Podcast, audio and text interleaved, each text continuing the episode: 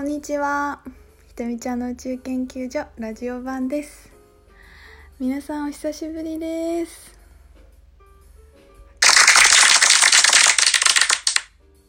ちょっとごめんね、音うるさくて。エジプトから帰ってきて初ラジオ収録です。嬉しいな。ずっとラジオ撮りたかったんですけど、なかなか時差ボケでぼーっとしてたり、先週のね土日はスタイルクリエーションがあったりして、もう帰ってきてからもいろんなイベントが私の中でありまして、少し落ち着いて今日ラジオを配信しています。皆さんお元気ですか？梅雨入りしたの？これなんか雨降ってるね。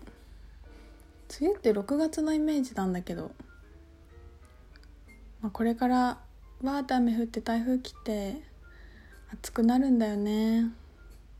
もうエジプトさ50度近いから昼とか、もうちょっと夏先取りの気分で、あれ涼しいじゃん日本みたいな、なんか不思議な感覚でした。もうね、エジプトについてはもう話したいこといっぱいあるんだけど、もうなんか何があったか忘れちゃって、また帰ってきてからもさ、ブログ読んでくれてる人分かると思うけど、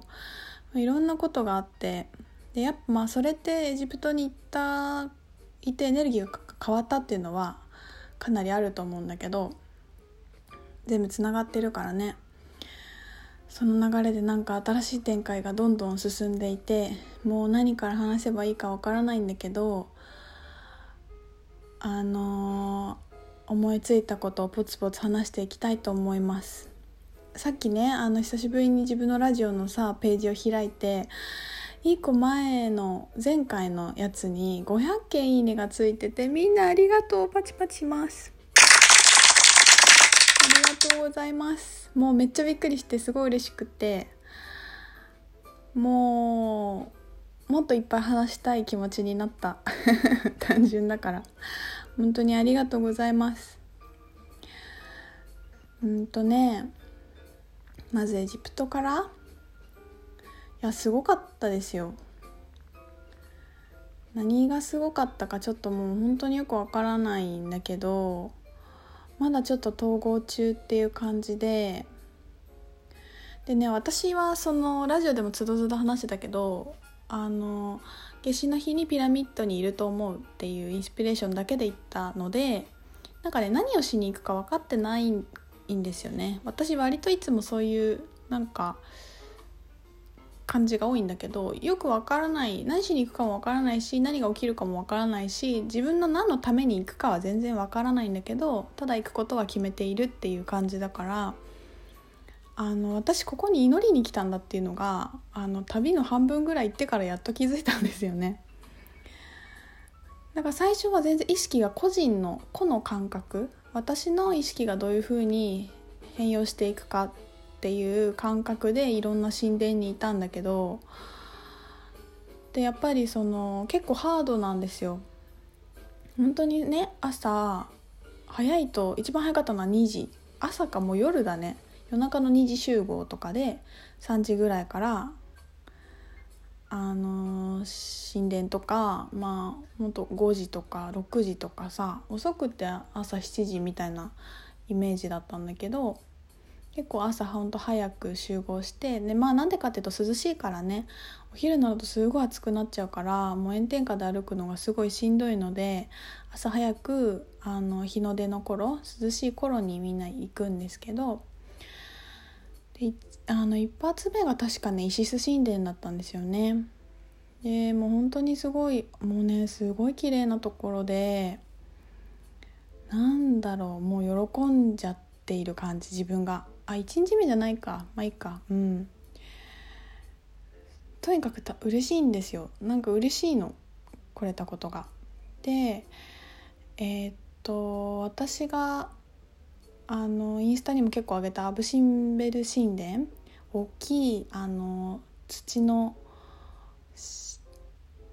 神殿ですよ。ラムセス2世が4体いるでっかい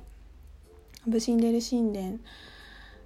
とかイシス神殿もそうなんだけど、もともとあった場所じゃないんですよね。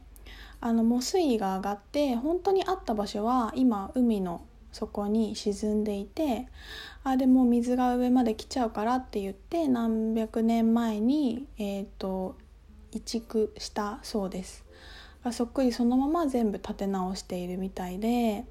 なんかそのもともとあった場所を船の上で通ったりするんですけど、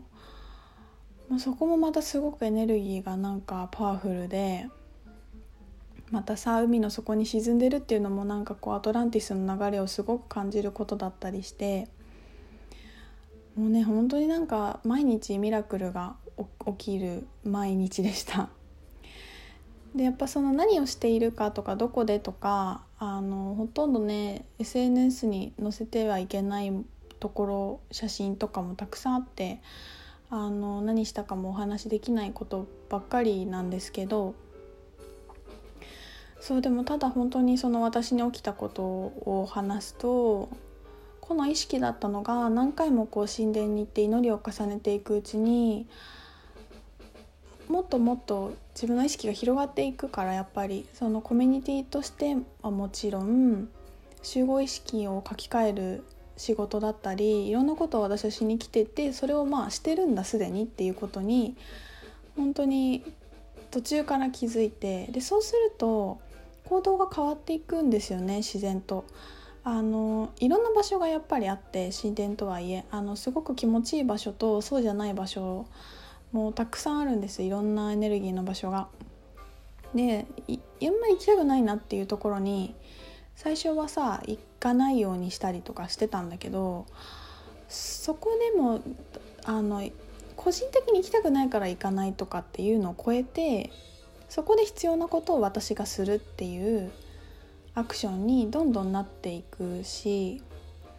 それはさやっぱ私本当に何も考えてなくてね、最初から祈りに行くって思って意識的に思ってれば最初からそうできたと思うんだけど、本当に何も思ってなかったから、そのなんか意識の変化が自然に行われていく自分も結構面白くって、それはね例えばリトリートの人に祈ってくださいとか場の浄化をしてくださいとかね、集合意識に働きかけましょうみたいなことを言われてたらもうそういうふうに思ってたかもしれないんだけど、その主催の人とも全然つながってなかったから、当日ねトランジットの塗り替えをしたドバイで初めてお会いして、そこからちゃんとブログ読んだぐらいだったから、何が起きてるか一人だけいまいち分かってなくて、それがね自然と自分で何も周りに言われないんだけどこう気づいていくっていうのもすごくなんか面白かったし、やっぱりいろんなところでシンクロがねありまくりでしたね。やっぱあと本当にその、今週の日曜日もスピリットガイドのクラスしますけど、ガイドはもちろんやっぱこのエジプトリトリートに行くためだけにサポートに入ってくれたガイドも本当にたくさんいて、やっぱたくさん本当に守られて今回の旅が行われたし、でそこにエジプトの神々の意識がたくさん入ってきて、エジプトの神々だけじゃなくてシリウスとかオリオンとかプレアデスとか、それこそホワイトブラザーフットとかいろんな守護意識の存在たちがいるけど、それを本当にひしひしと感じて、本当にね一人でやってるんじゃないっていうのが分からされてしまうというか、なんていうの、信じるずにはいられないような感じになってくるんですよね。いろんな面白いことがたくさんあるから、だからさらになんかこうガイドたちとのなんていうんだろうね、やっぱ旅が不安じゃなくなるよね。自分が一人じゃないっていう感覚により信頼していけるようになると、だからやっぱりみんながそういう自分たちの自分のねスピリットチームたちとつながっていくっていうことは本当にお手伝いしたいなっていうのはさらに思ったし、日曜日へのクラスへの気持ちが高まったりもしている今日この頃です。そうだね、エジプトは本当にね、エジプトって言ってもいろいろじゃないですか。3000年ぐらいその神殿回った中でもあるから。でね、なんかやっぱすごい面白いのが、やっぱ歴史が本当に長くてさ、日本って古くても卑弥呼の時代とか縄文時代ぐらいの情報しか残されてないですよね。でももうね、感覚が違うの。エジプトのそのツ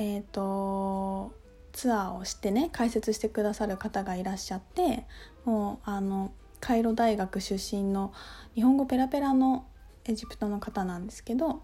その人がこれはこの壁画は2500年前に描かれました、とっても新しいですね、みたいな。この壁画は5000年前です、すごいですよね、とかっていうの。2500年前新しいなとかって思っちゃうんだけどさ、いやいやいやって感じじゃない？日本だったら2500年前って、これちょっとちゃんと確認してないんだけど、誰かの情報によると多分弥生時代ぐらい、本当これわかんないけどって言ってて、だからもう5000年前なんて縄文以前ですよね。でこれは縄文時代の土偶ですとかよりもさ、もっともっと昔の話をしてて、それがすっごい綺麗に残ってるわけよ。色とかまだ残ってて。後半戦に続きます。